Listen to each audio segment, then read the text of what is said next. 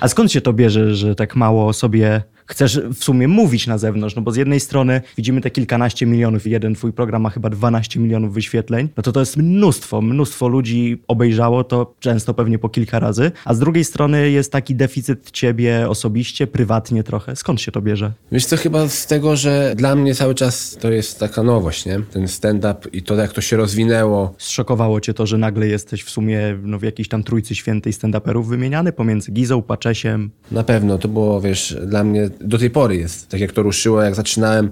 Wiadomo, że człowiek się spodziewał jakichś tam oglądalności, zasięgów ludzi, którzy przyjdą na występy, ale nie w takiej skali. Wczoraj jak przeglądałem sobie komentarze na twoim Instagramie, no to zobaczyłem jakieś propozycje. Słuchaj, bo będę z kolegą, on jest dzisiaj na kawalerskim, więc może byś go zaprosił na scenę, może byście coś tam śmiesznego zrobili. tak, tak, I nagle jesteś takim kumplem, a wiesz, no ty jesteś tym kumplem, ale przez godzinę jak jesteś na scenie, a ludzie mają cię za kumpla tak cały czas już. To jest bardzo miłe z jednej strony, prawda? Tylko, że czasami jest taka granica utrzymywana, prawda? Ale tak jak mówisz, czasami jest tak, że ludzie trochę za bardzo chcą, tak jak nie wiem, czy mogę powiedzieć, mieć mnie dla siebie, nie?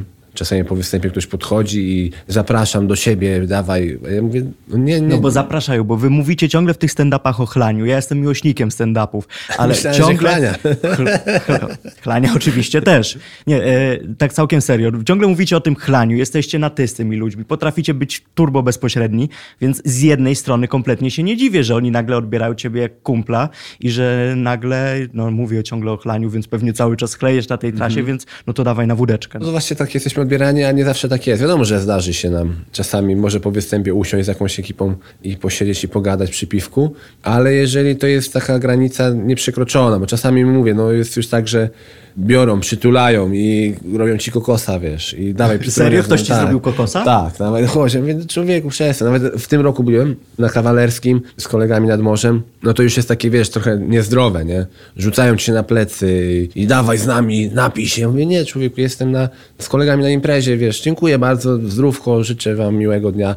Chodź i wiesz, i nie odpuszczają i to jest takie nam namolne, nie? A zdarzyło ci się komuś tak już naprawdę dość dosadnie, może nawet hamsko odpowiedzieć, żeby za przeproszeniem spierdalał? Tak, tak, tak. Może nie ja to powiedziałem, tylko to było też właśnie na tym samym kawalerskim. Byliśmy już w klubie, mieliśmy wynajętą swoją lożę, No siedzimy. wiadomo, no stand-uperzy, no to już prywatne loże. Nie, żartuję. No i siedzimy na loży i gościu centralnie stanął obok mnie i dyszy mi za mną tak. Mówię, stary, co ty robisz? On, znam cię, nie? No to miło mi, dziękuję, piątka, cześć. On, mogę zdjęcie? Ja mówię, no, no możesz, ale szybko, wiesz, no bo my tutaj jesteśmy, wiesz, na imprezie, Prywata, czysta prywatne, prywata. nie? Dobra, zrobiliśmy zdjęcie i on stoi. Ja mówię, idź stąd, nie? Bo to jest, wiesz, prywatna impreza. Nie, no ja sobie z wami posiedzę. Ja mówię, no nie. I mój kumpel zobaczył, że widzisz, że jest sytuacja taka, podszedł do niego i mówi, stary, wyjazd, nie?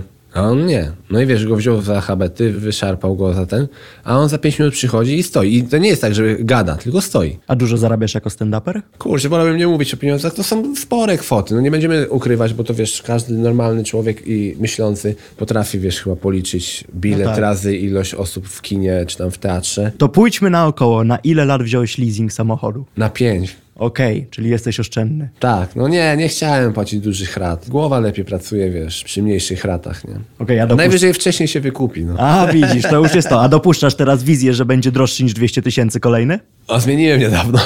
Już nie masz tego Mercedesa. Znaczy mam, bo nie mogę go sprzedać na razie. Aha, mam, okej. mam teraz dwa, bo wchodzi nasz nowy Polski Ład i chciałem to zrobić w tym roku, żeby jeszcze uciec, wiesz. Okej, dobra, no to ty jesteś szybki. A jeszcze moja księgowa do końca mi powiedziała, że nie do końca wiadomo o co chodzi z tym Polskim Ładem, więc... A ja mówię, no dobra, będziemy dmuchać na zimne, nie? Dobra, to biorę jeszcze jednego Merola, ale już mam nadzieję, że większy, no bo urodziło ci się dziecko. Tak, tak, tak, większy. Dlatego właśnie, że jak byliśmy niedawno na wyjeździe całą czwórką i z wózkiem, to trochę zabrakło miejsca i jechaliśmy jak cyganie, wiesz. A jeszcze trochę wyglądam jak cygan, no to właśnie, oni powiedzieli, właśnie no. nadal chodzą za tobą w Rosmanie, czy nie? Nie, ale wiesz, oni teraz żartują z tego. Kiedyś to tak było, wiesz, że nie znali, no to żartują. Czyli ochroniarze już- teraz oglądają A stand-upy. teraz już, wiesz, chodzą i specjalnie żartują. O, panie, co pan przyszedł tutaj zajebać, nie? Nie, no. Ciebie. Ale kurczę, naprawdę w Rosmanie, w Grodzisku był taki gościu, który chodził, nie mówię, że tylko za mną, ale za każdym i oni go chyba w końcu zwolnili, nie? No, ale bo były wy- skargi, no bo facet chodził tak, że wiesz, on patrzył w te lustra, co są takie, wiesz, te kółka w rogach, chodził i normalnie się obserwował. Takie Ale było to jest jego praca, no ja rozumiem, no, że za tobą chodził, no bo wyglądasz jak kryminalista, no trochę przynajmniej. Ale kurczę, wiesz, to trzeba zrobić, nie wiem, jakbym był ochroniarzem, to bym to chodził i jakoś tak, wiesz, dyskretnie, on A wiesz, czasami wejdziesz do sklepu i sprawdzasz, nie mam tego i wychodzisz. I on, Ale "Halo, czujesz halo". ten dreszczyk emocji, jak wychodzisz ze sklepu i nic nie kupiłeś? Tak. To jest zawsze tak, że... A jeszcze przechodząc przez te bramki, nawet pikać? jak nic nie kupiłem, żeby nie zapikało, jest to w Dokładnie, głowie. że- jest, jest, jest. Ale tym bardziej, że wiesz, mi kiedyś kumpel zrobił taki dowcip, że mi wrzucił skarpetki do kaptura w kurtce, nie? Aha, i... No i ja wychodzę i mówię, że no nie, nic, nie, facet sprawdza i wyjmuje mi skarpetki z kaptura i mówi, a co pan to? A ja mówię, to nie moje są, nie? On mówi, no taki cwaniak jesteś. No i wiesz, na szczęście kumpel podszedł i powiedział, że to żart, nie? On, no wiadomo, że się trochę wkurzył, mówi, że się nie żartuje w ten sposób. No taki żarci, że No, ale tak mówisz, ale tak jest, tak jest, nie? Że boisz się, że będzie pikało, nie?